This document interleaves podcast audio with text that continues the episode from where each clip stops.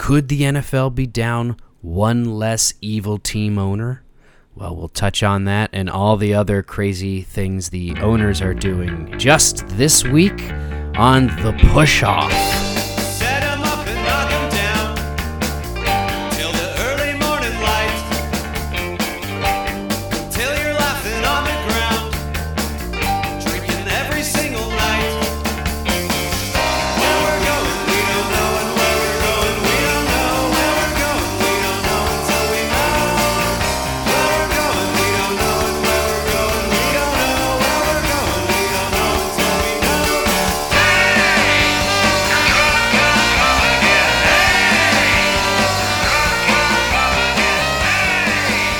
All right, everybody, welcome to a new episode of the Push Off Podcast. It's your favorite weekly NFL show. It discusses everything that happened last week while it gets you ready for the next. I'm your host, Scott Hogan, and joining us, as always, it's. Dan just as likely to be the next Colts head coach as anybody, right? That's right, Dan. Yeah, wild, wild, wild week, and we're not even. It's basically not talking about the games. It was a wild week, but um, a lot of real close games. Most of them one score games, outside of maybe three or so, three or four. Yeah, and even those even those ones, I mean, you know, Cincinnati, Carolina, everybody knows about that one, Philly, Yeah. Houston, whatever. But like yeah, I mean, even even the fucking Arizona Seattle game was real back and forth. That was wound up being a ten point win, but Yeah, not a one score, one. but still a good one. Yeah, Um, Baltimore, New Orleans, that that still was pretty good. I mean, that's a two score win, but that was a fun game to watch. Yeah, and and it feels like you know last week we were wrapping up the trade deadline. That feels like a, a month away already. Like so Yeah. much has happened since then. I made that joke that uh, you know you, we're we're coming out right after trade deadline ended. The next day, no news could could could top us. That's not how that works. Well, then on Wednesday comes out that uh, Dan Snyder has gotten in touch with uh, was it Bank of America, whatever it was, to get together on selling the Washington uh, Commanders, what was once called the football team, what was once called the R word Redskins. Dan Snyder, the guy that we have touted on this, well, touted isn't the right word, uh, the neg- negatively touted? Touted as being a fucko. Yes. On this uh, podcast for its inter- entirety, uh, it might actually be, and it seems like it is, leaving uh, this team. Like I, I, I, I don't want to say it in the in the wor- worry that uh, it's all a big trick, but Yeah. it seems like he's selling this team. It's true. Maybe lambast is the word we were thinking of. We've Yes. been lambasting. There you go. That's a good one. I, just knowing Dan Snyder when he's like, I talked to Bank of America about this. I feel like he walked into like a local Bank of America and was like, "Hey, I'm thinking about selling the team. Uh, Do you have a clerk I can talk to? Is What can there someone me here I can?" a Washington uh, command? What do you think you can get me for this? Um, it's interesting because they're already talking about Jeff Bezos, who gets mentioned every time a sports team gets sold, and Jay Z, and you're like, all right, whatever, man, who gives a shit? But one of the big things is they go, you can rebrand this motherfucker. Like, it's not like Commanders is so strong that you can't come in here and be like, listen, we got rid of Snyder, we're getting rid of this fucking Commanders bullshit, mm-hmm. we're doing something else, whether it be like the Senators or the Watchmen or whatever the fuck it's gonna be you know, the Sentinels, like whatever the fuck it's going to be, you have an opportunity to come in, buy a team, and rebrand it and keep the burgundy and gold uniforms, which honestly, even as a Cowboys fan, they're fucking cool colors. Yeah, I like- You know, it's I've always such a unique color color scheme. scheme. Yellow And with you know, the Commanders just went good. black for black's sake, and fuck that shit. That was a weird. Yeah, you're right. And then now that I watched him in a full game when I watched him in Minnesota, and you know me in in, in uniforms, those come off too much like a yeah like a college alternate. Yeah, Yeah. it's not good. I mean, Dan Snyder needs to go. Uh, my favorite, my favorite analogy was somebody goes, "Well, it looks like Jerry Jones has slightly more shit on him than he does on Jerry Jones," uh, because it looks like Dan Snyder is on his way out. He's still, as much as we're like, "Haha, fuck you, Dan Snyder," he's gonna make a fucking boatload off of this. Yes. Like, he's not being forced to give the team away. He's being forced to sell the team, and it will be the largest sale of a sports franchise in history. Do we know in the world? Do we know he's being forced to? Like, it it did come up at the same time. All of this feds are looking into their their business type of stuff, and that to me is interesting on itself because I don't want to believe that it's a hot potato situation where it's like the feds are looking into it. Well, I sold the team. I don't own it anymore. you can't get me. like I hope I- that's not the case. I mean, I think that's part of it, but there's also those backdoor agreements where it's like, listen, if he sells the fucking thing, this will go away. Like, just get the fuck out of here. that I believe. Stop embarrassing us. Like, if you sell it, we'll make this stop. Senate, the Senate will make it stop. Congress will make it stop. Or we'll just be like, yeah, fuck this guy. He's awful, but we got rid of him. Like, that's just the way this shit works. It's why guys resign in disgrace rather than be pursued by legal action Okay. you know because it also makes legal action less enticing when you're not a head to mount mm-hmm. you know what i mean you're not mounting the head of current washington football team slash commanders owner dan snyder you're mounting the head of former six flags owner and former washington football team owner dan snyder. It's not as good. It's not as impressive. So there's less impetus. If there's less impetus there's less desire. And so fuck it. You go whatever it just fades into the background especially if in between the commanders or whatever their new name will be put together a winning season. Nobody gives a shit. We move the fuck on. That's too bad. I mean, in a way, that's too. It almost feels like you know, because you're like you just said, he's going to be selling this for the most money a team has ever gone for, and then mm-hmm. just kind of skate away like, oh well, shucks. I guess I have to sell this team for billions and billions of dollars now. You know, like you guys got me. You guys got me. I mean, in Yeah. in the long run, this makes more money. I guess keeping it, keeping a football team along makes more money than selling it. But he'd be okay for probably the rest of his, uh, you know, life. Yeah. I as much as I enjoy doing these podcasts with you, Scott, every week, if somebody forced me out of my position at the Push Off podcast in exchange for like a cool million dollars, toodaloo, my friend. Oh, I know. Yeah, well, we can start something else. You know, we'll do more podcasts somewhere else. Yeah. You know, I'd, we'd have enough money to get our own little studio. It'd be nice. Um, so yeah, I, I think this is going to end with Snyder no longer being a owner. I think it's done by the end of this off season. The NFL wants it. I think at this point Snyder's done with the fucking headache, and uh, certainly the DC metro area is fucking done with the guy. So Yeah. I think I think it's over soon. hey, that'd be great. We could get better uh, in the league there. I mean, th- there was that sneaky suspicion of like, well, why would NFL owners want to replace a defunct owner who's screwing up an organization? It's one less organization in the 32 doing anything good, you know. So I'm glad they are. I'm glad that he's going if that's the case because it's got to be better than what it was. Um, let's jump into the games and let's hit all the rest of the news as we get through all of them. Uh, Yes, sir. Big old week of bye weeks coming into this week, so uh, we have a little less games to hit, but still plenty. Game of the week this week, I went with, and excuse me, I'm losing my voice, so I might be coughing a little bit, but I went with the only one that hit overtime this week the Chiefs Titans. This was Sunday Night Football, twenty to seventeen. Um, when these two teams play each other, usually it's pretty tight. But what we saw here was it was fourteen uh, to nothing, pretty quick. Fourteen to three. It's something at least pretty quick in the the game. Fourteen to nine. Titans at the half. Uh, it- then Kelce with that interception off his hands makes it seventeen to nine Titans. Mahomes came back though, rushing touchdown, two point conversion ran in. This game was tied at 17 with just under three minutes left. The overtime field goal by the Chiefs. Titans can't even get out of the shadow of their own end zone. The Chiefs win it. That's what we thought was going to happen. Um, I'm kind of surprised the Titans put 17 on the board when Malik Willis can only can't can't throw 100 yards. He completed five passes. Yeah, the stat line Five. a silly stat line. it, the the problem is this is like air raid fucking uh like Hawaii Colt Brennan offense versus like Harvard's 1920 team. Because they're just like, we'll run it. We throw this motherfucker like maybe 10 times, but just keep handing it to the most physically impressive running back that has ever lived. Yeah. I, I you know I like to do my my fucking absolutes where I say Adrian Peterson's the greatest runner I've ever seen. Derrick Henry is the most physically impressive running back.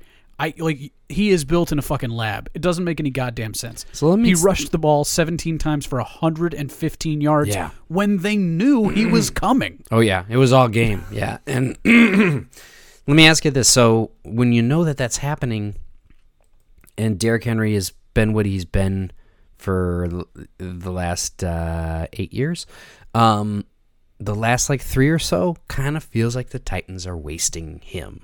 They're wasting Derrick Henry on this Sure. team. Absolutely, but more legends get wasted than not. Isn't that a kind of a sad concept? Like, Oh, sure. When you think about all of the greats, like the all-time greats, most of them actually get wasted. Yeah. You know, and this is and Derrick Henry's one of them is what I'm saying. Yeah. Barry Sanders, Calvin Johnson. I mean, shit. I mean, even Aaron Rodgers. Look, he's been wasted. He's been wasted for the last eight years. Yep. Aaron Rodgers has because he didn't get a championship. He's dragging these teams as far as he can, but they're not there. Tony Romo was wasted for years. More guys get wasted than not. You don't get fairy tales. Derrick Henry, the fairy tale for him is making all this money and crushing all these full grown ass men. When he is recovering from CTE or doomed to CTE when he's my age at 36, he'll be able to look back on every one of these films and be like, these were professional athletes, and you made them look like fucking children for games for years at a time. Derrick Henry is just fucking different. That being said, on the other side, Patrick Mahomes is insane. Patrick Mahomes Yeah. led the team in passing and led the team in rushing. Yeah. Nobody else had 10 yards rushing. He had 60 yards rushing. On he just was six the whole carries. offense. He re- took off six times and and led the team in rushing.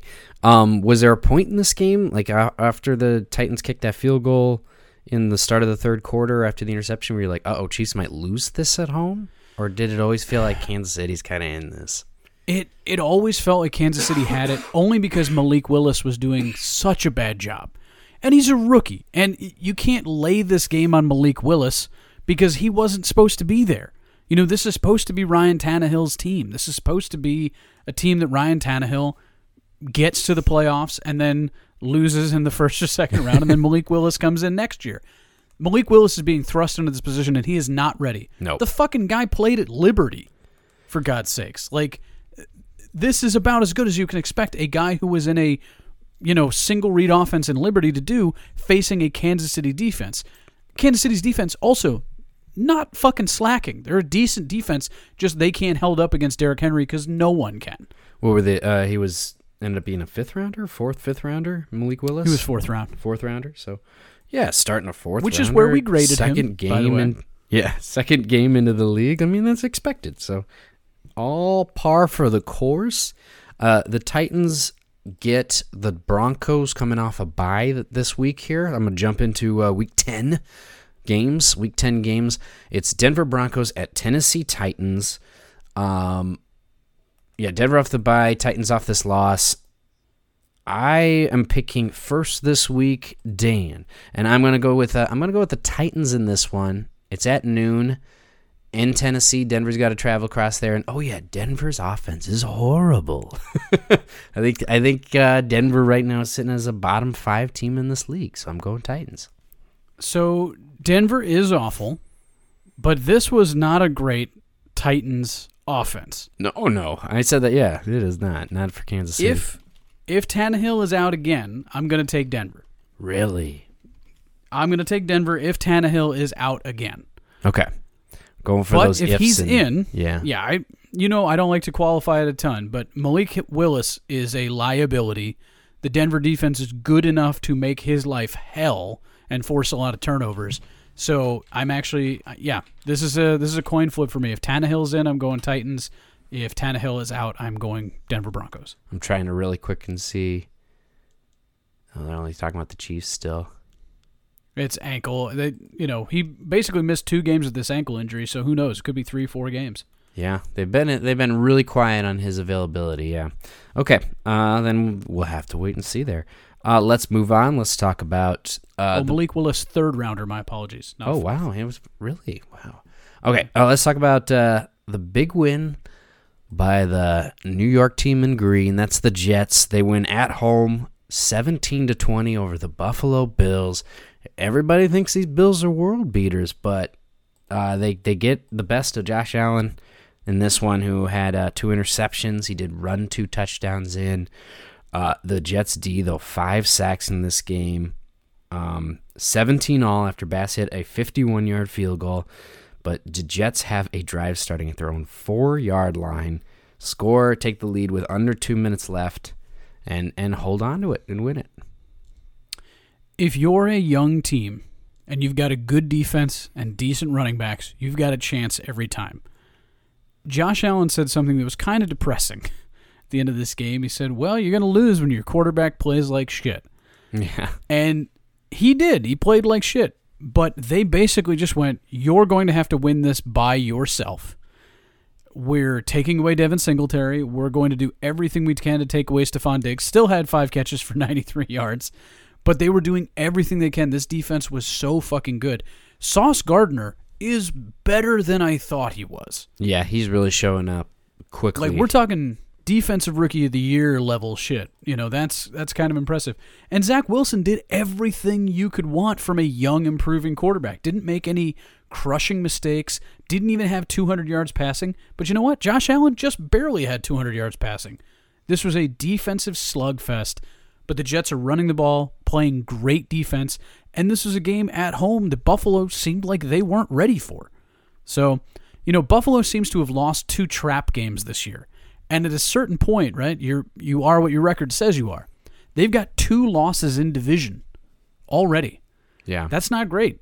no, You know, they've only got a half game lead over these fucking Jets, dude. That's uh, I, who thought we would be talking about that in November that the Bills only have a half game lead over the Jets. And I don't know if that nuts. counts, given that the Jets just beat them head to head. Like it might just be even technically right now, this six and two versus six and three. But like you say, the record is what you say it is. We got to say that about the New York Jets at six and three, and that's hard Oh, to get my head around because.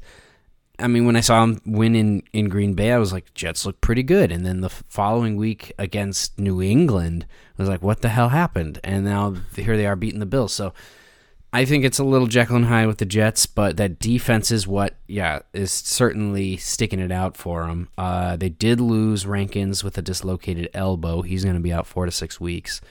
Um, because I don't trust Zach Wilson. That's what I'm saying. I don't trust Zach Sure. Wilson. They lost Breece Hall. The No wide receivers are kind of you know uh, young guys who aren't haven't really shown up. So, do I trust these Jets? I think they're going to be a plucky wild card team, is what I'm thinking. And they got the best though of this Bills team, and it was a Bills team on the road, but it was still a Bills team that's supposed to be able to, you know, beat these Jets team without that much of a problem. But you're, I think what you hit was was on the the the nail on the head. They put Josh Allen down as like you got to beat us just yourself, and sometimes Josh Allen goes, okay, then I'm a world beater. I'll go do that, and he's not. He can't always do that. He's got to have other people to get the ball to. And they started this game basically on his first drive. He threw an interception. Yep.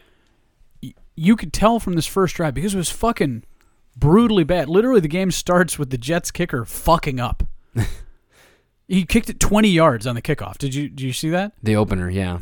The opener, it's 20 yards, just kicks the fucking slips, falls down, kicks it. Josh Allen throws a 42 yard pass on the next play.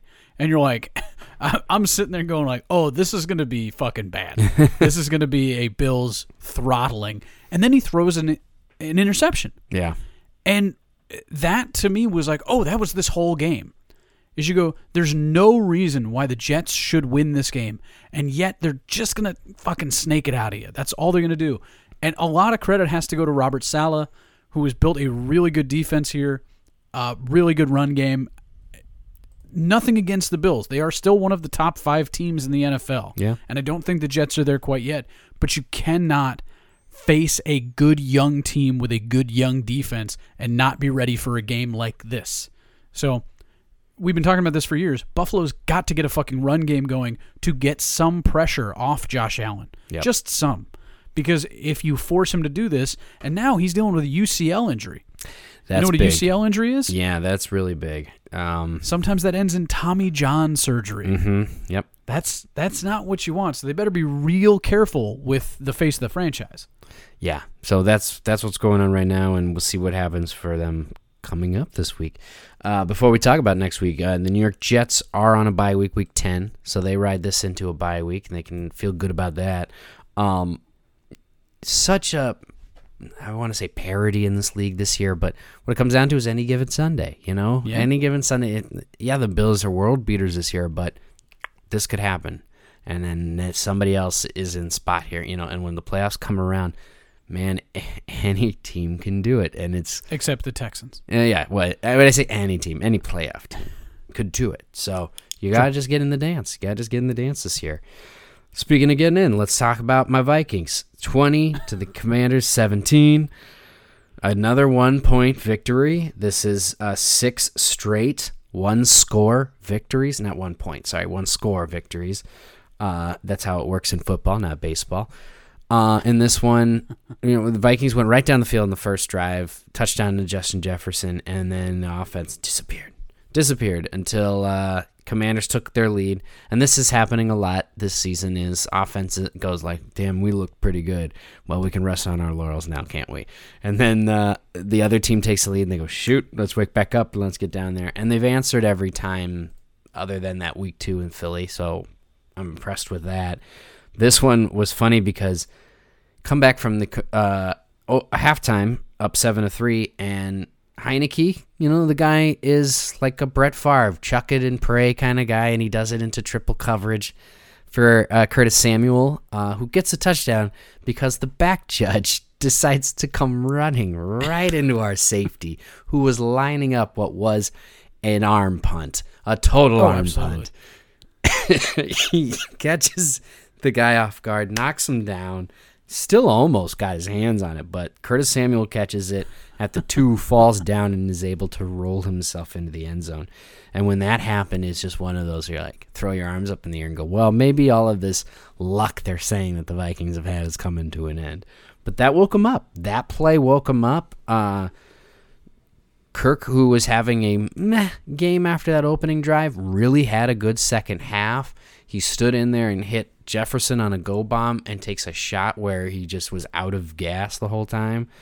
And then um, they come back down 17 to 7, take the lead, uh, take the ball back with a Smith interception, and just run the clock out at the end due to a stupid penalty and you know play smart ball to kick a field goal from 28 out for the win. How you feel about that TJ Hockenson?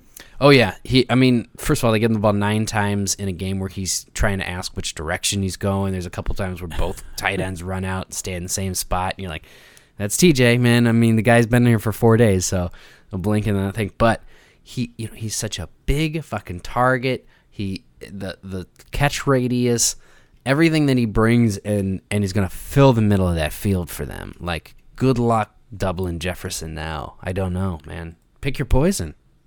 Doesn't doesn't he look bigger in purple? Yeah. Yeah, I mean, he, he? he? looks like a, a giant out there. Yeah, he looks Certainly great. looks like a Viking with the long Yeah. I'm just excited, man. I'm excited for TJ Hockenson. I've always been a big fan of the dude. Um, I think it just makes your offense better. I'm so glad that you could become. Hey, by the way, Scott, how many wins do the Minnesota Vikings have? seven.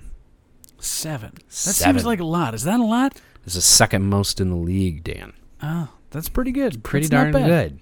That's not bad. And who did you win? Who did you win against this week? That was the Commanders, but you know, I'm just so happy for you. I'm just I couldn't I couldn't be happier for you, Scott. Unless you somehow also managed to beat the Eagles. I couldn't be happier. yeah, I'm, I'm glad we could share in this. Yeah.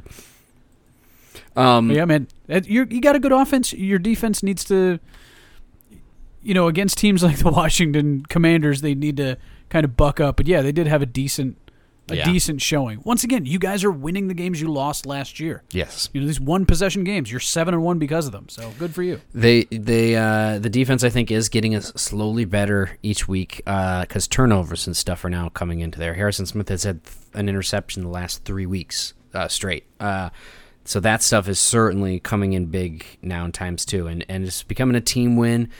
The one exciting thing about this it team is I think when you have a special team that can make runs in deep into the season, those are the ones that are getting together and they're getting along. Um, this win streak and stuff has them with these fun stuff on uh, the planes on the way home. Kirk Cousins is wearing more and more chains. This last one is all over social media with him with his shirt off on the plane home from Washington.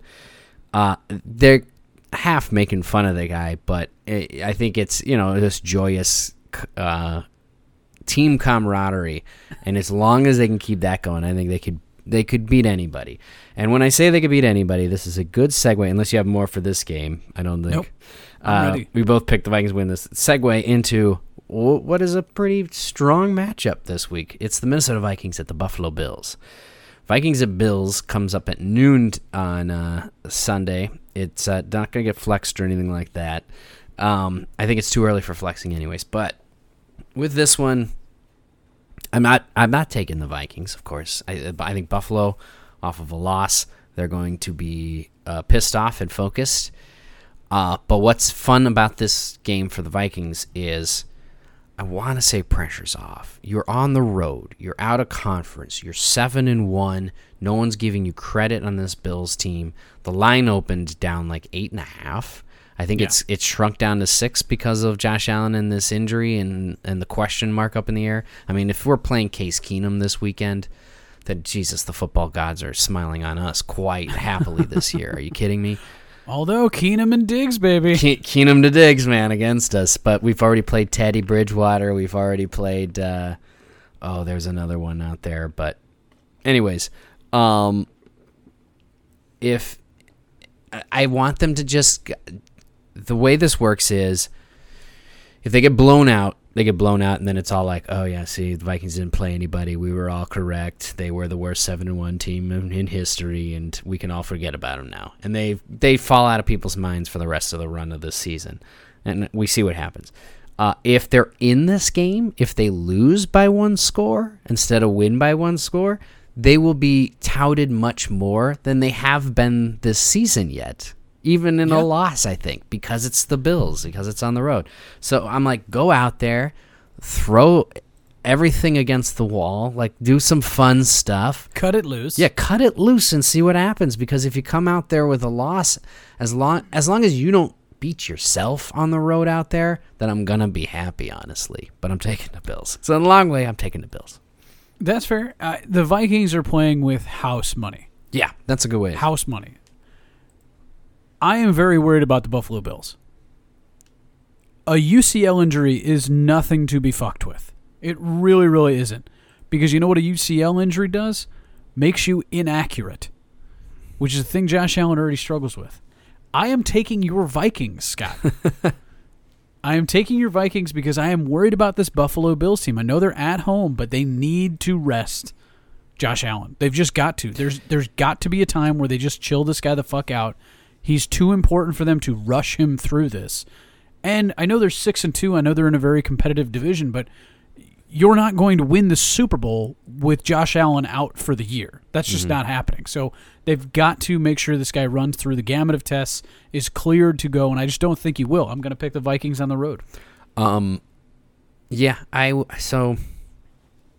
I, you're are you not doing this on a certain like if Josh Allen doesn't play, if Josh Allen does play, Uh, nope, I'm saying they, I'm straight up. I'm thinking the Vikings are going to win this game because whether if he plays, he's playing hurt, and I think it's a problem. If he doesn't play, obviously you're not playing Josh Allen, so right. I'm not as worried about it. So I'm picking I'm picking the Vikings. sorry about that. I keep doing that in the mic. Um, no, no worries. I'm going. You know, so I want to even say like if if Josh Allen wasn't in the game, would I be picking the Bills? And I don't know about that. It's still in Buffalo. They they'd rally behind Case Keenum and and and put an easy thing in front of them. You know, throw a couple quick ones to Diggs. I don't think we have a defense that can quell Diggs, and Diggs gonna be real focused to probably show up against this old team here. So, uh, um, even if Josh Allen ain't in this, I'm still taking the Bills.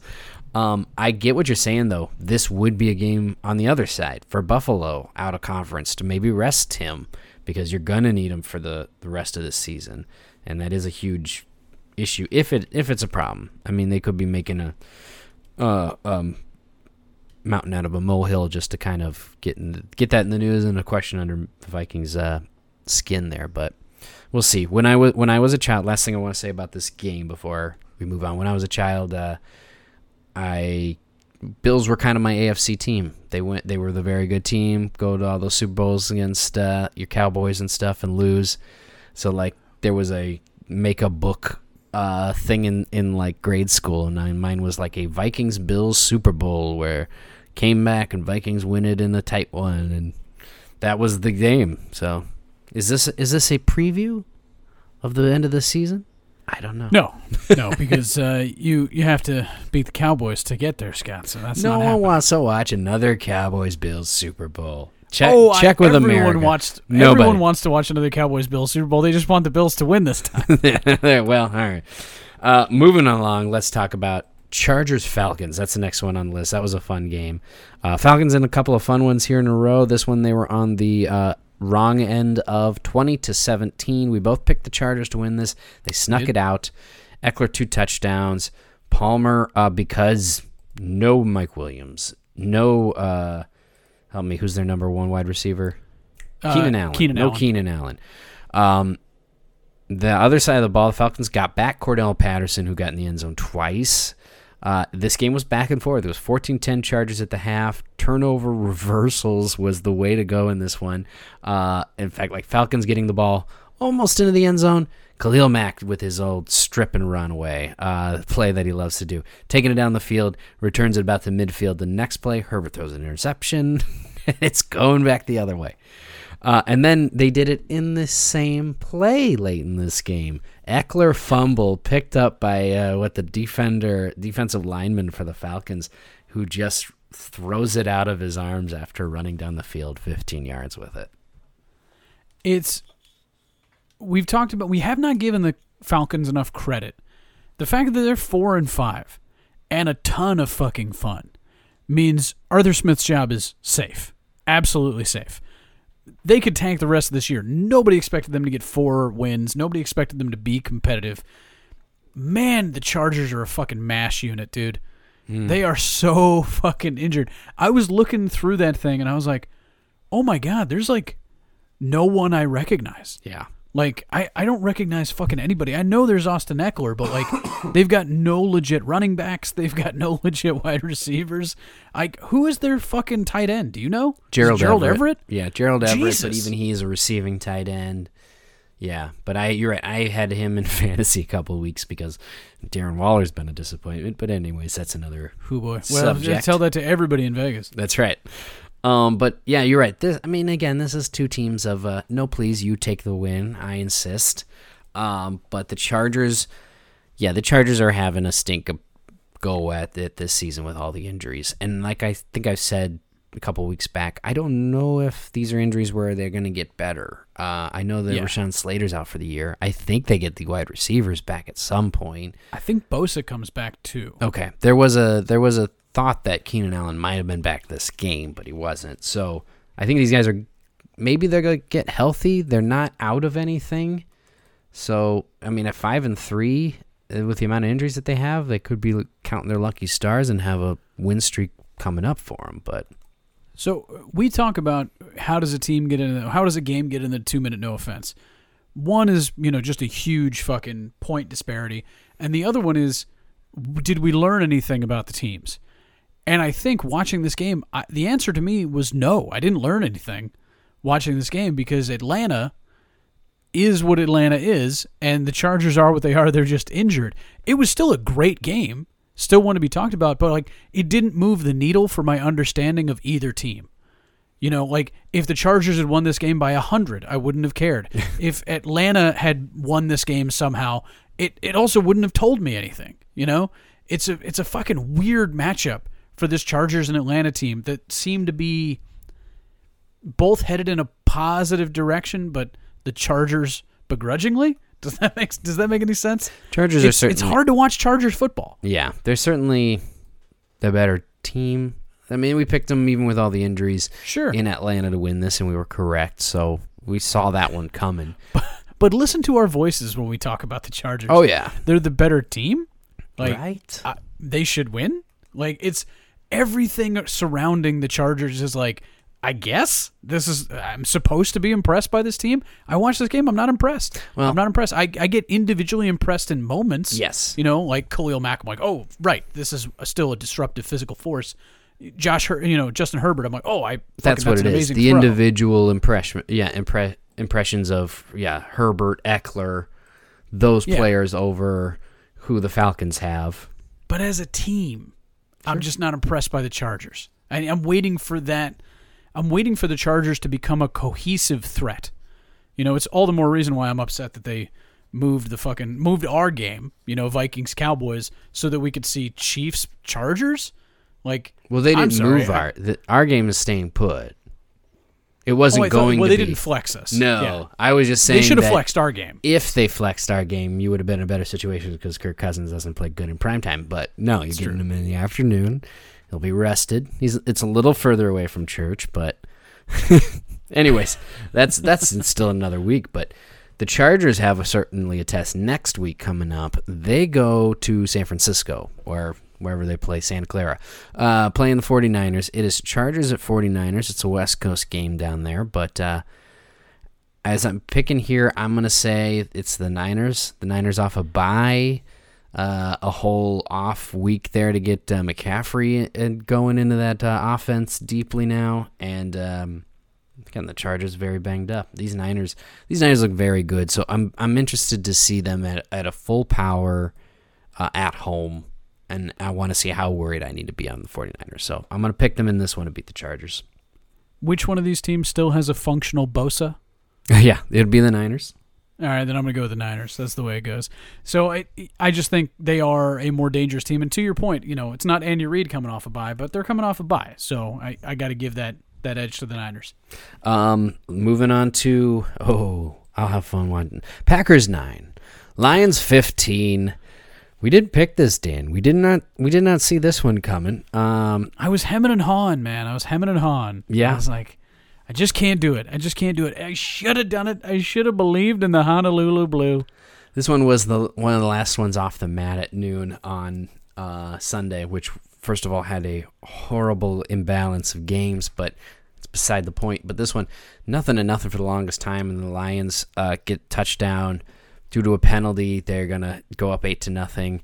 Um, the Packers were one of the, I, I think, the last team at the noon hour to get any points because Aaron Rodgers just could not stop turning the ball over at the end zone. just something about that blue end zone meant throw it to the other team, I guess. No, I mean, all of them weren't his fault. The first one thrown into the helmet, tipped straight up in the air, intercepted.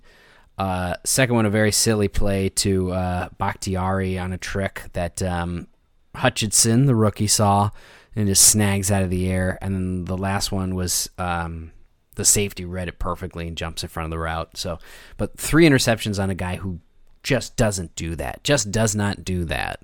Uh, let alone multiple interception game. Let alone like more than maybe four or five interceptions a year is what Rodgers is usually like. So something happening, something bad in Green Bay, and I'm trying not to smile too much. he I think I can't quite tombstone the Packers. No, no, no. You've But- only tombstoned oh. one team so far. I have, and I I stand by it. No, no kidding. Aaron Rodgers, the last time he threw three interception was against the Carolina Panthers Oh, back okay. in 2017 when Carolina was still pretty fucking good. This was really embarrassing. yeah. This is maybe one of the more embarrassing offensive games I've ever seen the Packers play. Does that make any sense? Yeah, because this is a Lions team that was averaging coming into this game 32.1 points per game to the other team. You know, averaging the other team scoring that on them. Every team has scored at least 24 points on them until the Packers, who couldn't get one. Oh, they got a touchdown, right? Then they went for two. Yeah. So they, they just couldn't get more than nine on them. Aaron Rodgers has thrown three interceptions in a game five times. We Yeah, talked about that one in Carolina a- against a really good Carolina defense, and the other three were back in 2008 and 2009. Yeah. Early, early Rodgers, right? That's a long time ago in the land of Aaron Rodgers, man. This this Packers offense is broken. LaFleur has got to do something because there's no help coming in. You're not bringing in Odell Beckham. That's not happening. Odell Beckham doesn't want to tie himself to a 3 and 6 team. He's in that stage of his career where he needs another championship to give himself a shot at the Hall of Fame. Mm-hmm. A 3 and 6 Packers team is dangerous, but I'm not afraid of them. Um, and a lot of the Aaron Rodgers boogeyman shit seems to have worn off as well. Um, Got to give Aaron Glenn a great hand here. He has like saved his job the last two weeks. Somehow, this formerly offensive juggernaut Lions team is now a defensive stalwart. Um, Well, wait a minute. they do They have a lot of up a- talent there. a lot to the Dolphins last week. They gave up 31 to the Dolphins when they had that big lead. So this was just I think this is an outlier, but you're right. This speaks more to the Packers offense being broken than the Lions defense really showing up. They they had some big plays for those turnovers and they got momentum behind them and I think yeah, Packers are feeling this like wheels coming off. Uh-oh, it's happening again feeling on these. I mean, Vikings were feeling it last season, so I kind of know it. Yeah. This one was excuse me, this one was full of injuries uh, on the Packers side. Um, they lost Stokes super early, and then uh, Doubs, uh, the wide receiver, rookie guy, early too. Rashan Gary tore his ACL. He's done for the season. Uh, Jones was in a walking boot after the game, but I heard the X-rays were negative, so hopefully Aaron Jones is back for them moving forward because Jesus, he was supposed to be their offense. Now in this game too, I thought they tried to run it, and the Lions were like, "Oh no, we're not gonna, we're not gonna let you run it," which was interesting. Like that was what they focused on stopping, and that's what worked. You know how much I love me some Rashan Gary. Oh yeah, yeah, you're a Michigan guy. Rashan Gary was having himself a season, a, a really bad Packers team. He still had six sacks halfway through the season. He was on pace to set a personal best. Now he's got an ACL injury that's going to take him out through half of next year. Like, I I think this is the end for the Packers. I know that's tough to say about like a 25 year old kid, but like when he comes back, the athleticism that makes him so dangerous is going to be gone for at least another year after that. So next year, this defense won't be quite as good. I can't imagine Green Bay recovering from this. I just can't. I can't see a way that they make the playoffs at three and six, four games back in their own division, with a bunch of really good NFC teams well above them in terms of ability, skill, and record. You know what, Scott? Fuck it. I have to. I'm tombstoning the fucking Packers. Yeah, okay. It it just seems like an an odd uh, jump from Raiders last week to Packers this week, but and we've have we talked about you decided you didn't want to tombstone commanders or anything like that yet. We haven't done Not quite yet. okay. Not quite yet. Um, Tombstone or no, they are. Uh, they got your Cowboys this week. You're going to Lambeau to play these Packers. It's a noon start, right? Mm-hmm. Okay, And we will start. We will gently no, apply three a after, single rose. a late afternoon start. Yeah. Gently apply a single rose atop the tombstone and be on our merry way with the W. Yeah, I I'm- I can't see Aaron Rodgers having a great game against this Cowboys defense after he just did this against the fucking Lions. and having you pick first doesn't spoil anything. We knew where your pick was going to be, but yeah, I'm picking your Cowboys. I think uh, off the bye, this is the other NFC team that that's scaring me here. These Cowboys, uh, you know, Niners and Cowboys. I kind of want to see what you guys can really bring to the table uh, for the rest of the season, and yeah, uh, you want because. Heading into these games, all this was like, you know, what, Packers got to be focused then, right? I mean, you know, no BS anymore. Uh, uh, t- player only meetings, and let's get this thing on track. But yeah, it's kind of at the point now where th- their leader is a guy that probably doesn't want to be there. Um, but what do you do for? You just gave him all that money. He's got such a dead cap on you next year. Sure. Good luck. I mean, you fucking deal with it. And he goes, Well, good thing you drafted Jordan Love then, huh? yeah. who we may wind up seeing here in the next couple games. Like that's what's this might wind up being that Tom Brady and Aaron Rodgers effectively end their careers as like afterthoughts, guys that don't even sniff the fucking playoffs. It's kind of crazy. Well, that happens with a lot of really good quarterbacks. I wonder if they get like you're talking benched. Like, well, there's no reason to keep Aaron Rodgers through this. Let's yeah see what we have with with Jordan Love and and see some Jordan Love stuff. Like a, a healthy Aaron Rodgers sitting on a bench would be mind boggling. But you're right, we could Right. see it this year. Yeah, and like I said, they got six losses. I, I think you're gonna need you're gonna need ten or eleven wins to make it into the playoffs in the NFC this year.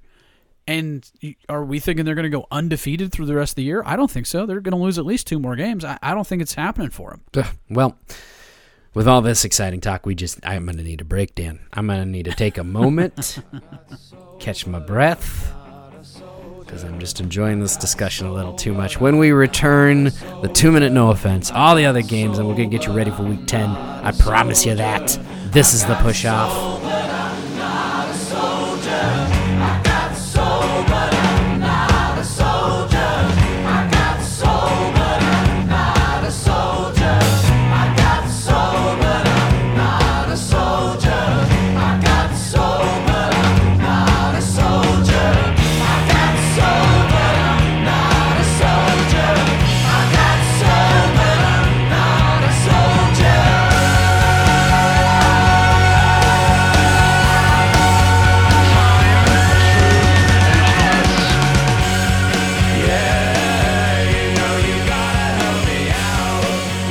For sticking it right here at the Push Off Podcast.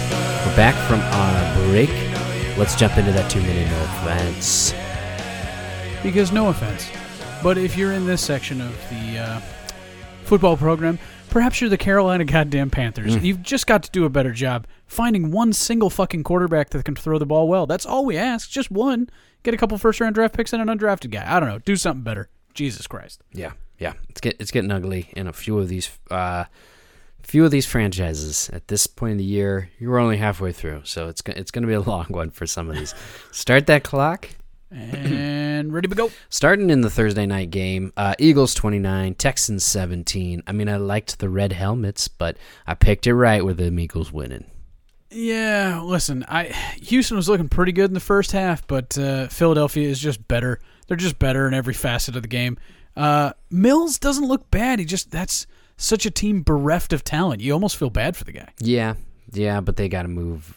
I don't know what the Texans are doing. It's going to take a. You got to get somebody else. It can't be Mills. It's Yeah. got to be somebody else. Uh, moving along, that Bengals team destroyed the Panthers at home, forty-two to twenty-one. It was thirty-five to nothing at at the half. Oh boy, Joe Mixon had a game. Yeah, I was playing against him in fantasy, so that really fucked my weekend up. That was lovely. Uh, yeah, Cincinnati's a really good team. Carolina's a really bad team. It it was actually not as close as 42-21. No. They kind of just let Carolina get some garbage time shit going on. Cincinnati is a really good team. Carolina's junk. Uh, moving along, this was an ugly one. Colts three, Patriots twenty-six. I got this one picked on you. Ehlinger an interception. Patriots nine sacks, three for Uche and three for Judon. And then the you know, as bad as the Colts for the Patriots, just you know, let's just have Nick Folk do all the scoring. Four field goals again. Colts 0 for 14 on third downs. Yeah, doesn't give me a lot of hope in the Patriots, but oh boy, it gives me no hope in the Colts moving forward, and that makes sense. Yeah. And then finally, I put Raiders and Jaguars in this as well. Uh, this was a tight game, but again, it was Raiders and Jaguars. And Dan picked this one correct with the Jaguars winning 27 to 20. Well, I threw a fucking tombstone on the guys. I, I can't believe in a tombstone, man. Um, yeah, Jacksonville is a bad team with potential to get better. I don't know how Vegas fixes this. They're two and six in a division where that is probably already too many losses. Um, Jacksonville's still kind of alive in the AFC South, man. I don't know. It's, I don't know how this shit works in the AFC South, but I know the Vegas Raiders are fucking toast. There it is. Again, the Raiders were up 17 to nothing in this game and lost it. That's the second time they've done it this season. All right, let's move on. I want to talk about Colts at Raiders next week, and this is uh, because Frank Reich will not be coaching in Indianapolis. I think at this point, if you guys are listening, you know about this so far, and we've waited till this point in the show to talk about it. But this is a wild, wild story. Um, Frank Reich fired as Colts head coach. That was kind of expected Makes sense. because especially of the show that was put up in New England, that was an embarrassment. Uh, Ballard is all about how you know the rivalry is back on. Ballard, you know that's the GM there in Indianapolis. Yeah. He hates the Patriots, and that's what he got embarrassed with uh, on uh, Sunday. So he's out uh, the next day on Monday, and on the same day Monday, who is brought in but Saturday? no, this is not a bit, no, unfortunately. uh, so Jeff Saturday, former Colts center from when Peyton Manning was there, uh, Ring of Honor guy for the Colts, um, and um, you know he was he's what what was he coaching for the Colts? Uh, What was his? he uh, wasn't. He wasn't. He, He was was not- not, coaching for the Colts. Not a He was coaching for a thing. high school team. He has a little bit of that experience, but no. So instead of the Colts getting some other person on their coaching staff in as interim, uh, John Fox, who was a head coach in multiple places, uh, been to the Super Bowl. Gus Bradley, also been head coach. Uh, yeah, it was Jaguars, but it still counts. Um, instead, uh, they decide to to hire Jeff Saturday to come in and be their interim coach, basically off the street. He was an ET, ESPN analyst. Your thoughts on this, Dan? He's a decent analyst. Um, the only thing I can think that makes sense is you go, listen, I don't need a head coach. I really don't. I don't need a head coach. I don't need some guy to come in here and poison this fucking team. What I need everybody to do is I need you to stay in your fucking lane. Jeff Saturday is just here to be a like a tie-breaking vote. That's all he really is. But somebody else is going to call the offensive plays. Somebody else is going to call the defensive plays, and that's already what's happening. Um, you know, Jeff Saturday is not coming in here going, "I have my own offensive scheme I want to install." Um, what's his nuts? There's the the kid like Parks Frazier. Well, didn't Reich though take the offensive calls this last week? Like He did. he, I thought He they did. got rid of somebody. Maybe they got rid of their their OC prior to that or something. They So- did. Okay. They did. So now Parks Frazier is going to be the offensive play caller, who is like a couple weeks ago was just like a, a quality control assistant. You know, like this is everybody's moving up really, really quickly in Indianapolis. Yeah. Uh, guys are coming in from the outside. There's motherfuckers off the street. Um, I've been named the strength and conditioning coach. I forgot to tell you that. No, yeah, thank you. I appreciate it. Uh, yeah, I, man, I I just got to start learning how to do sit-ups, and then I'll teach them. I'm sure it'll work well. um, yeah, I mean the Colts are a fucking mess, but at a certain point, like when your house is burning down, what's a couple more logs thrown through a window? um, and that's kind of how this feels with Jeff Saturday, where it's like, well, what what were you going to do to right the ship? You know, were you going to make a gut? Nobody on that staff feels like they're going to right the ship. It's it's rotten. You got to burn the motherfucker down. Jeff Saturday is not going to be in the running to be the next Colts head coach. I hope not. I And hope probably nobody else in that room is either. And I guess that's the thing too nobody is when you fire a head coach, there everybody that's still left there is the guys that they brought in. So you're like, whoops. Well, are any of us going to have a job? Because you didn't hire us either. The guy that hired us is the guy you just fired. So a lot of this turnover happens, but it happens at the end of the year because you know there's a whole season left to play, uh, half a season, whatever left to play.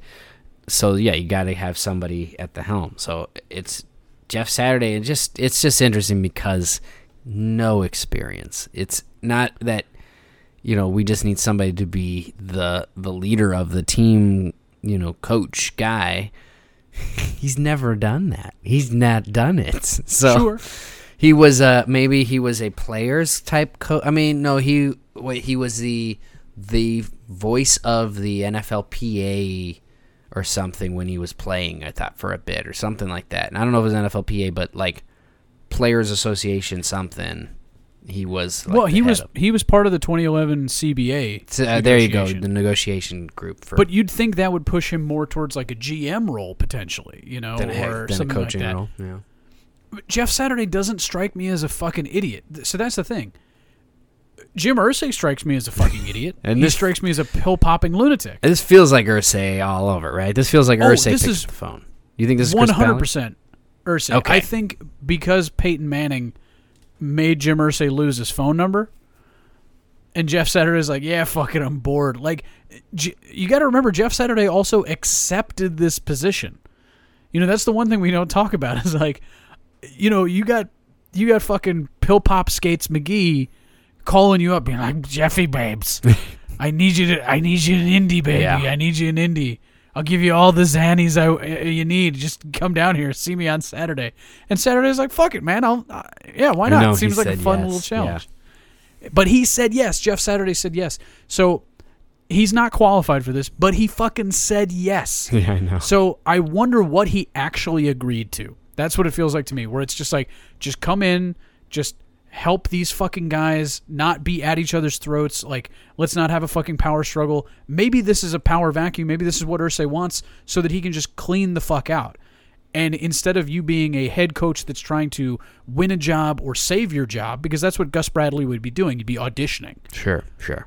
If Jeff Saturday is not auditioning, it's just like, hey, Jeff, get in here, tell me who's not worth a damn, and tell me who is pretty fucking good. You know, to a degree, this is almost Jeff Saturday helping Jim Irsay find out who might be the next head coach. Well, yeah, it sounds like they because there's all those times you can hire people as a. Uh, oh God, uh, the word I'm looking for. The Outside consultant. consultant? Consultant, yeah. Uh, and I think he has been a consultant. That's what it sounds like you're describing there, not a head coach. But hey, Jim Irsay, you you march by the beat of your own drum, my man.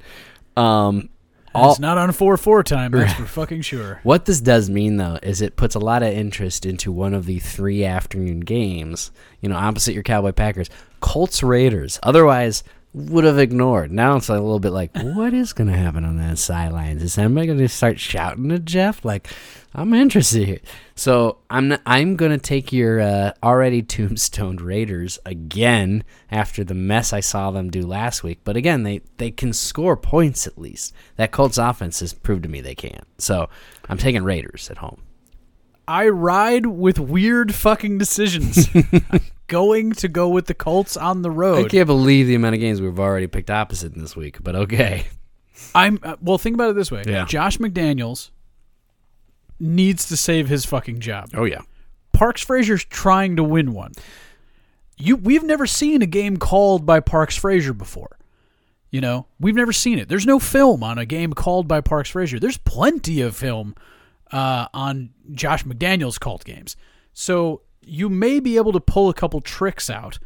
The Colts are not completely bereft of talent either, and their defense is still pretty fucking good. Yeah. So I think if Jeff Saturday gets the fuck out of the way and allows the defense to be really good, they could beat the Raiders. If he allows the offense to be interesting, they could beat the Raiders, and I think they beat the Raiders on the road. Um, they still don't have just uh, Jonathan Taylor though, right? Isn't Colts still without Jonathan Taylor? Still without him, yeah. Yeah, that's and that's a big reason why that offense has disappeared. It, it's hard to blame all it on Frank Reich. I mean, man, you guys been patching up the Colts with with journeyman quarterbacks for, since Luck, you know, retired out of nowhere, and that's tough. But after a while, you're like, well, it's been this X many seasons. Move on. I don't know. Um, we'll see what happens on uh on Sunday. Do you think uh McDaniels could be a one and done? Because I think with that, you know, since it's the owner who it is, I have a feeling that those guys at least are close enough for him to be like, "I give you another year." I think McDaniels gets another year only because he doesn't want to be paying Oh yeah, for all these coaches' salaries That are- at yeah, the same time. not working there at the same time. Yeah, this is this is not a wealthy man. He needs this shit to work, dude. Um, yeah, I God, I can't see McDaniels getting fired this year, but I can see him getting fired early next year. Yeah. All right. Okay, let's move on. That was most of the fun stuff. Here's another slew of games we can talk about. Uh, Monday Night Football, the Commanders at Philadelphia to play the Eagles. That's right, the Eagles. Nothing gets tougher for them. God, you know how much I hate yep. picking the Eagles. Oh, of course I But- do. The Washington football, whatever the fuckers, are my blood rivals. And I hate the Eagles, but my God, they're so much better. I'm going to pick the Eagles for, I think, the first time this year. I'm pretty sure I'm going to pick the Eagles. Yeah. It's a good pick, Dan. It's a good pick. I think they're going to win it. don't you dare. Don't you dare try to make me feel good about this. Eagles in prime time. You picked you picked it before me. We need to get back onto that track thing, but I I'm with you. It is Eagles going to win that one uh, at home and the lights. Come on. All right, the Texans at the Giants. Uh, Giants coming off a bye week. The Texans are a team that Dan has not yet tombstoned. Oh, I'm picking first. I'm picking the Giants. Come on. So, I mean, I'm also picking the Giants. I, I think if the Giants win this game, I, I am forced to tombstone the Houston Texans. I can't believe Uh, I would love still. Yeah, they aren't already. I would love- division. I guess. I would love if they if they could pull something out here, go two six and one, you know, make it fucking weird. Um, but yeah, I, I'm picking the Giants. The Giants are a better team, Yeah. and with rest, come on, Brian Daboll's done a fucking great job this year. Yeah, I'll cheer for your Texans too. Uh, and then Thursday night football is the Atlanta Falcons at the Carolina Panthers. Carolina Panthers are going to be wearing their black alternate helmets. We get our first look at those this year. Which is not black for black's sake. A Panther's fucking black. Yeah, that makes sense. So they'll probably Totally be in, in black from head to toe in this one, uh, but that won't be enough for them. I'm liking I'm liking the Falcons on the road on, on a short week. I feel the same. I mean, it's it's tough on the road with like four days rest, but the Falcons are fun. You're talking Panthers a aren't. divisional game too. These guys yeah, it's divisional. I, I, yeah, I mean, this could really help the Panthers' psyche um, if they win it, but I just I just don't think they're good enough, man. No, I'm with you. All right, and then um, the Cincinnati Bengals bye week week ten. New England Patriots also bye week week ten. Moving right along, let's talk about the Dolphins Bears game. This was a track meet, 35-32. I mean, the Dolphins just kept putting on points, but every time he turned around, the uh, Bear, Bears were catching up. It was uh, after a blocked punt touchdown, 21 to 10 Dolphins at one point, 21 17 at the half. It was 35 25 Dolphins to start the fourth quarter. It, it, it could have gone and probably should have gone to overtime uh, due to a very questionable no pass interference call on Claypool on the Bears' like second to last play of the game. Would have put him in That field was goal bullshit. range. It was late. It was certainly late. I don't. Here's the thing. I I don't like games being decided on 40 plus yard pass interference calls. However, Sure, you have to call it when it looks like that. You have to. he had his hand around his waist and he pulled him backwards. Yep. What do you call that? It was a very You know, bad underthrown pass too. Like Claypool had to stop and come back for it, but the the corner's momentum was pulling him well past it, and he could tell it was. So he kind of had to do it. Claypool was going to catch. Well, and that was the thing too is Claypool might not have caught it because the safety hit him at the exact right mo. Claypool would have at least had his hands on it cleanly, and then it would just been if he had could have hold held on or not. So I, like I said, this is it sucks for the Bears because Justin Fields is looking like an interesting talent. yeah, And they're not out of any of these games, but they are six losses already. They got six losses. They lost to Miami at home by three points. Had they won this game, there would be a great deal of excitement in Chicago. oh yeah, A great deal. they'd Four be ahead of the Packers. Gives you a shot. Yeah, Be amazing. Miami is good enough to get this shit done. I don't know if Miami is the world beaters that we thought they might be. I don't I don't think that's the case. But Chicago has not been embarrassing and that is an improvement over where this franchise started this season. So, yeah, I mean, Justin Fields looks like he's won himself the position for next year. They're going to have a lot of free agent space available. Justin Fields might be an interesting cat that people want to play with. That- so, yeah. this is good for the Bears. He had three touchdowns, passing 178 rush yards, which is the uh, new regular season record. He beats out uh, Michael Vick, who did it to the Vikings. So that I kind of enjoyed too. Gets that away from us. And then, um, oh, he had a rushing touchdown too. The 61 yard rushing touchdown. I, t- I, I don't know if I texted you. I texted my brother when I saw it. I go, I, I just saw Justin Fields do something that was really scaring me because he just it's this little pump fake I'm like uh, and then he just was gone just a blink and by everybody like they were standing still and that It's not Lamar Jackson level, but it's close. yeah it's like you can start seeing like oh wow he could be a shade of that and if you get him some weapons.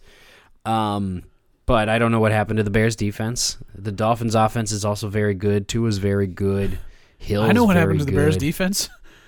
it's in Philadelphia. oh it's, that's true the it's trades in Philadelphia. It's in Baltimore. That's what happened to the Bears defense. That's right. They got them all moved away. Yeah. Well, that's a good point. Um, moving along, though, the Bears are back at home. They have the Lions coming to town off of their big win. It's Lions at Bears. This is this is a feel good matchup for somebody.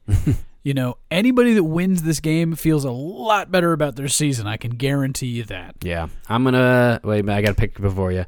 I'm going to go Bears at home.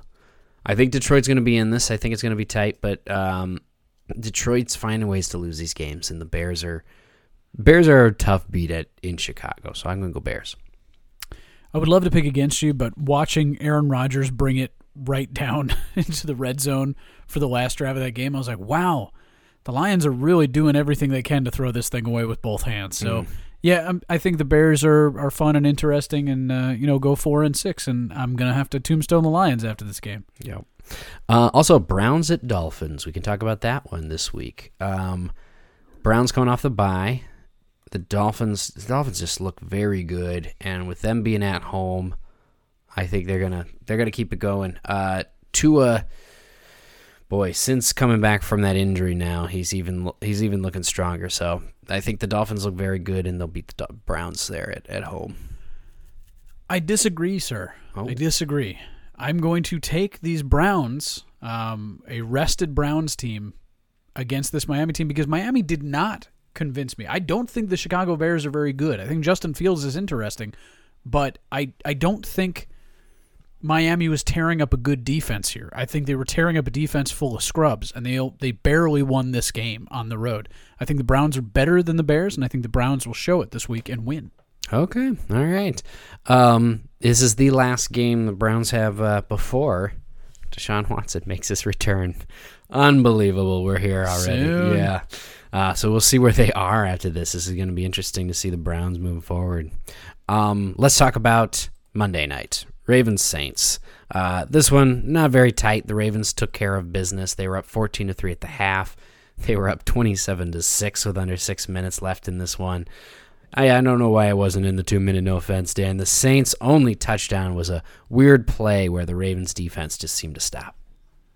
Yeah, I mean, this was Lamar Jackson looking decent. Uh, you know, it seemed like almost like a warm up game, like a tune up game, that he's not quite back at MVP level uh, abilities, but there were a lot of game there were a lot of plays he was making in this game that you're like, oh right, that's you're the only fucking guy alive that can do that. Um, the Saints are not a terrible fucking team. Andy Dalton's not a terrible quarterback, but they just keep running into really good teams week after week after week. I kind of feel bad for them. Um, yeah, I mean, New Orleans isn't tombstone because they're in the NFC South, but they've they've got to put a couple wins together here, man, or, it, or it's over for them quick. I feel good about Baltimore. Baltimore must feel good about themselves, but uh, yeah, just I, I didn't learn much. I didn't learn much in this game. Baltimore's pretty decent. New Orleans is struggling and, and needs a couple uh, needs a couple breaks to go their way. Yeah. Um yeah, I don't I don't fear the Saints anymore. Mike Thomas uh uh can't He's seem to stay rest of the year. healthy. Yeah, Yeah. so he's done. So yeah, there's just not toe. it's not uh it's not looking good for him and well, except for this week they're going to the Steelers. I kind of like them in Pittsburgh actually. I'll take the Saints on the road. I will take the Steelers at home. Wow, are we going to pick opposite all? Well, we'll see. I have to rehash all this after we we'll go back and listen. My gosh, the Ravens have a bye week. They're going to go bye week week ten, so uh, they get to rest it up. And uh, yeah, we see where they go from there. I, I'm with you. I think the Ravens are very deadly, but there's this this weirdness about them. They they're they've gotten better with their defense, not giving up big leads and stuff like that the last few weeks, but still uh, still wonder. I mean, can they can they take down the teams like the Chiefs and the Bills this year? I wonder. I will I will give you an opportunity to pick the Steelers. oh, you got it. Okay, you get. TJ Watt may be back this week. Ooh, yeah, but that You, you've got a rested Steelers team against a a Baltimore uh, sorry, against a uh, a New Orleans team that played on Monday night against a tough division rival. I I think the Steelers have a chance to pull this out. oh, they got a chance. I mean, any given Sunday, people got a All right, chance. all right. but- I'm- I just I wanted to make sure you knew TJ Watt might be back. Um, no, I think uh, Alvin Kamara. You know, and that, I don't trust that Steelers offense to get too many points. Claypool's gone. oh, yeah. enough. So I, I like my still like my Saints pick. And then uh, all right, two more games here, Dan, for the week. Then we wrap up. Let's talk about Rams losing to Tampa. We both no, we were yeah, we were both fired the cannons, didn't we? Or we take Rams? No. We took Rams. We were both wrong. We both took one. Rams. Um, it was a uh, tight game, seven six Rams at the half. Rams were up. Uh, uh, Succop hits a fifty yarder with eight minutes left. Fourth and goal, no good. Under two minutes for Tampa Bay. Thought that was the end of this game, but they still get the ball back. No timeouts left. Forty four seconds. One of those one last Brady comeback uh, drives. Hits uh, Cade Otton, the rookie tight end, Yeah. with nine seconds left to take the lead. I thought this game kind of sucked. Yeah, It sucked for like three and a half quarters. like, it just it felt like LA couldn't get their shit going. Tampa couldn't get their shit going. It didn't feel like these defenses were thumping and killing people. Um, although Bobby Wagner did have one hell of a field goal block. Um, that shit was tremendous. But just neither one of these teams. I know Tampa gets the win here. I know LA is three and five. But neither one of these teams feels dangerous to me. Do they feel dangerous to you, Scott? no, they're they're the middle of the road bubble playoff maybe kind of things. Um, Also Rams. Yeah. the Rams are really a big disappointment right now, and the Buccaneers are that like, well, they've got enough talent, but they're not winning handily like they should, kind of thing. Yeah. Feeling so, yeah, no, both of them are kind of disappointments. Certainly disappointments. Tom Brady threw the ball almost 60 times in this game. That fucking guy's shoulder is going to fly off at some point. he point. keeps doing no, like yeah, that's like almost like normal for him at this point. It's nuts. It's crazy, man. But yeah, I once again, I'm not afraid of Tampa Bay. I'm not afraid of LA. I just I don't know if either one of these teams is going to make the playoffs, but I know whoever does, I'm not afraid of them. Yeah. Um, in order to talk about who they play next week, one the last game, Seahawks and Cardinals. This is the one I got over you. The Seahawks uh, win it on the road in Arizona, thirty-one to twenty-one. Geno Smith, two touchdowns. He did throw one interception that was a pick six. Uh, but then uh, Kenneth Walker, the rookie, uh, 129 total yards from scrimmage, two touchdowns in this one. Uh, Murray had two touchdowns. He's arguing with DeAndre Hopkins on the sidelines. Next week, or no, tomorrow, uh, today, as of the airing of this episode, Hard Yep. Knocks Arizona Cardinals airs. So we'll get a little e- uh, eye into this, uh, what feels like a defunct organization this year. I, I'm going to guess not a lot of people loving Kyler Murray. Um, oh, yeah, I mean, it- yeah. Yeah, I, the guy just doesn't strike me as the as a leader of men type.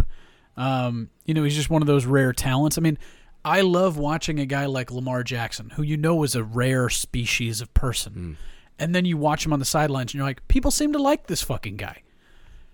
I see Kyler Murray, who's in that other species of rare talent. Doesn't seem like anybody fucking likes this guy. Um, you know, the Cardinals have married him. They have tied themselves to Kyler Murray.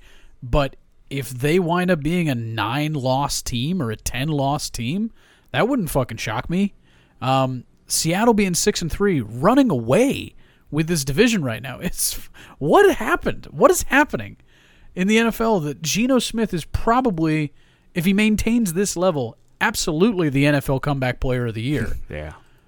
and Seattle might be the winner of the NFC West. No one saw this coming at the beginning of the year. Seattle, yeah, Seattle's super surprised right now. They're very impressive. Um, yeah, that's what to say about that. I, they're they're certainly playing smart. They're they're running the ball very uh, aggressively, and that, and that's keeping control of the game. With this uh, game in Arizona, it just yeah, it felt like Seattle was in control for most of it, so I I wasn't too worried about it. I have uh, the okay, so Hard Knocks last year midseason was the Indianapolis Colts. If I remember correctly, when they started the show, they kind of gave you a speed through the beginning of their season first, so the cameras were with them that whole time. There's some back, you know, off the uh, field stuff they have them there, and then catch them up to like current, and then we start following them after the previous game. You see what what their games were and stuff, but. What I'm getting to is I think there's going to be a little bit of that game in Minnesota I can look at and other stuff like that too. So, yeah, excited to see the the Cardinals Hard Knocks game or show. Their game is in LA against the Rams this week, the in division game. What do you think? Well, you got to pick it first. You got Oh, that's your right. little fucking lead on me, huh? Thank you. You're so used to you're so used to being behind me in the Uh, picks. I think even when I did have the lead, I just let you pick first because you didn't That's worry too much about it. But th- this week, I do feel like you're maybe taking some shots here just to try to jump back ahead. Um, I, as you know, I pick like a fucking random maniac Yeah. half the time. It's it seems to be the only way to to pick in this modern NFL. You know, it, it it works just about as good as as a uh, the punting guys who are getting paid the, the big bucks to do it. Fifty percent of the time it works every time, and I'm not nearly as good as a coin flip for the Jets. We haven't talked about that at all. That's That's wild. right. I'm I'm gonna go uh, Rams. I'm gonna go Rams because I think the Cardinals are a bigger mess. LA at home. All you need to do is just stop turning the ball over. Let's go. I don't think they will stop turning the ball over. Um, I know nobody likes Kyler Murray, but everybody loves DeAndre Hopkins. And right now, DeAndre Hopkins versus Jalen Ramsey is always fucking interesting, but Hopkins always seems to get the better of him. It just always seems to go that way. So I'm actually going to pick the Cardinals to win this game and to make an exciting uh, mid-season second episode of Hard Knocks. There you go. Uh, so I'm, I'm going to pick the Cardinals. I had to check and see they they met week one. Yeah. No. No. Well, there's no Hopkins. They met week three, yeah, without Hopkins, twenty to twelve. The Rams won that one, but yeah, yeah, still tight. Okay, we'll see what happens. Um, and then finally, we've got a uh, uh, international game, and this one is in Munich, Germany, but it is starting it again at eight thirty in the morning Central Standard uh, on Sunday. The Seattle Seahawks going or not going? They're going to Munich. They're playing the Tampa Bay Buccaneers out there in Germany. Um, this is an interesting one. I'm I'm gonna go Seahawks. I think they've been playing much better than Tampa. Uh, find Tom Brady out there. You can parade him around and everything, but this isn't a home game for Tampa, so Seattle's gonna win it. I agree with you. I think Seattle's just better, and uh, a lot of people don't realize this. Uh, Gisele Bündchen is a sixth generation uh, German Brazilian. Oh, no. So uh, I think he'll be distracted by all of these random Fraulines that remind him of his once and future love, and he will be undone by the misery caused by his own mind. I am so Uh, glad I slipped didn't do into the- a weird Sigmund Freud there. I apologize. Yeah, I was like, I'm glad I didn't do the German accent here in this one. Um, My German accent's pretty good. it's that was not bad. I was just worried about mine. Yeah. My shit's regionally distinct, man. Come on. All right, so uh, Dan, that's all the games. We've made it through the entire thing, and we've gotten all your picks for Week Ten. We're all over the board in this one, you guys. It's going to be a wild week. Um, because we're about halfway through the season, we talked about doing uh, a little mid-season awards. We are already a good hour, about almost twenty into this episode, though, Dan. So real quick, we'll kind of fly through these. Uh, MVP right now, who do you see it as? I mean, Josh Allen's making a fucking play for it. The guy's have just been tremendous. Uh, Jalen Hurts is my second. He's my number two, but I'm, I'm still going to give it to Josh Allen just to start this year. He's been amazing. See, those guys are on my list, but I'm actually giving to Pat Mahomes. Pat Mahomes right now has the most touchdowns. Uh, he still has a very low number of interceptions, and he's throwing the most yards right now. So when it comes to quarterbacks, he's got all the stats, and he's not doing anything that should tell me he shouldn't get it. So, but yeah, Hurts, Allen, those are the guys. Those are the guys that I could uh, see making He and Mahomes might have a Jordan esque situation where we're like, yeah, yeah, we know he's the best, but like, come on, give it to somebody else. Yeah, yeah, it kind of feels like yeah, you overlook him. Uh, offensive player of the year, then who do you like? Tyreek Hill absolutely tearing the fucking league apart, uh, playing for Tua. Tua Tagovailoa is having a great year, but Tyreek Hill is part of the reason. I picked the same. I did Tyreek Hill Offensive Player of the Year. I really think it. Yeah, He's been so good. There's no running back that's really touching him. I mean, Derrick Henry could win it every year Mm-hmm. for Offensive Player of the Year, but I, I think Tyreek's just been on a different level so far. yeah. Uh, defensive Player of the Year. Who do you like? Give me Micah Parsons. you kidding? I mean, even not with the homeristic tendencies, the dude is on one of the best defenses in the NFL, and he's clearly the best player on one of the best defenses in the NFL. I, I think that wins you Defensive Player of the Year more often than not. Defensive Player of the Year is a tough one because I think sometimes it's just an eye test. But uh, if you look at the stats, I was like Matt Judon right now has three more sacks than anybody else in the league. So maybe it's Judon, but when it comes down to just pass rushers, you know that's that's all he's doing. So that's yeah, it's tough. So I could be persuaded there. Um, offensive Rookie of the Year, Dan. Uh, give me Kenneth Walker the third. He has absolutely exploded for this Seahawks team. He has looked like a fucking dynamo. Um, he's been fantastic. It's exactly what the Seahawks have been searching for for year for years, and he's leading a division leader in rushing. So I'm going to give it to Kenneth Walker the third. Yeah, I'm with you. I think it's Kenneth Walker the third, but I think it only is because Breece Hall got injured. He was going to take I- it.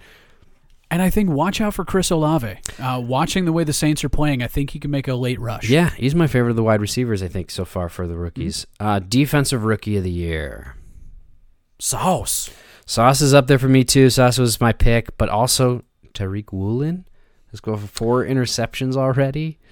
Uh, He's the- been great. Yeah, for the Seahawks. Uh, and he was But like I, I go by that. I go by that logic, right? If you go, how good is the fucking Jets defense? It's really good. Who's one of the better players on that defense? Well, it's Yeah. just fucking rookie. You know, so you got to give it to Sauce. And then we took.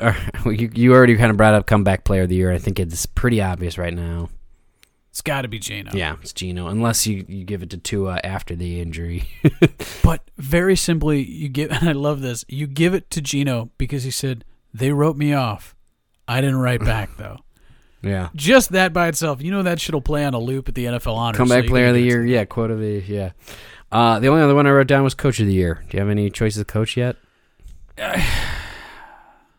I hate that I'm going to say this, but right now it's Nick Sirianni. It could be Sirianni. It's not always just the uh, record, though. It's kind of like who's doing the most with little. So Daboll, I think, is maybe one, or even uh, Pete Carroll this year. Oh, Pete Carroll could be. He could be the most fun choice for coach of the year. How miserable is it that I have two guys in my Yeah. division that are in the running for coach of the But I year? mean, that's I'm how- miserable, Scott. That's how the NFC East becomes the NFC Beast so fast. Is That's true. is It a really flip does. of yeah, completely changing these teams. And now the Washington Commanders are trying to do it with starting with ownership. So we'll see. okay, that's our show, you guys. Uh, let's wrap it up. The uh, the picks coming into this week because we got so many opposite here. I need to let you know Oh, right yeah. now. I'm at 79. Dan, you're at 77. Got you by two right now, but it is gonna go. Well, it'll probably just split down the middle somehow. Probably some some weird fucking way. Yeah. All right. Uh, the only th- I got a couple crazy stats, and then I'll, I'll bid you guys adieu. Um, I want to talk about uh, the 2011 draft class had five players with currently now over a hundred sacks.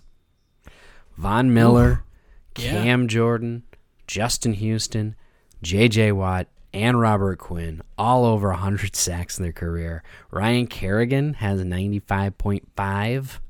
And then Aldon Smith had 42 in his first three seasons. That was quite the draft class 2011 was the greatest draft class in NFL history. on all sides, like not just pass rushers here.